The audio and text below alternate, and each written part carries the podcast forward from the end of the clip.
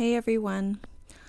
This episode is about what to do if you're a strong woman and you find that men are intimidated by you. And even if they don't flat out say it, you just know it, or maybe you've gotten feedback from other people, you come off really intimidating. I bet guys are intimidated by you. I got that a lot. Uh, my dad told me when I was in college that a lot of guys would be intimidated by me and feel inadequate dating me because he said guys like to show off and it's difficult for them to show off with you because you've traveled to so many places in the world already and you've experienced so many things and he's going to take you to Vegas and feel ridiculous. And I told him I don't care where they take me like I I don't need that. And he said it doesn't matter. They'll still feel that way. And I've also had some friends tell me that guys will be intimidated by me for similar reasons because I'm really independent and I travel a lot.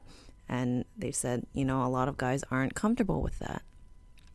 And while it may be true that some men get intimidated, there's also a lot of them that love ambitious, go getter women. And back when I was dating, I couldn't find these guys or I didn't think that they existed. I'm like, where are they?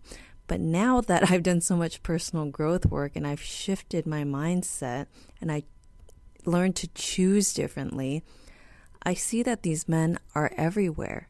Like my husband Pete, not only is does Pete love an ambitious woman like me, all his friends are similar to him and they have wives they have a similar marriage dynamic to us. Other wives are go getter, directors, lawyers, you know, professional dancers who are traveling the majority of the year. They're married to that type of woman and they love it. And I see all his friends. I'm like, oh my gosh, they're everywhere.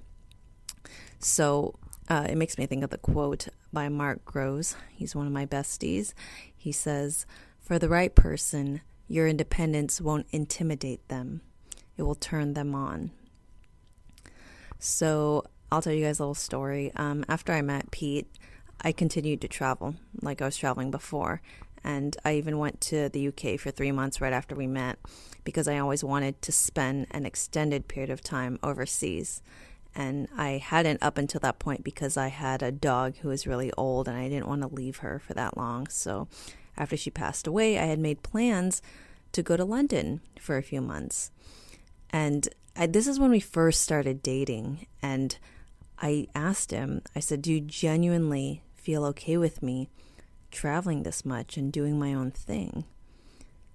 And he said, Babe, that's why I chose you. You're independent and you're confident doing your own thing. So he doesn't just deal with my independence, he loves it and he encourages it.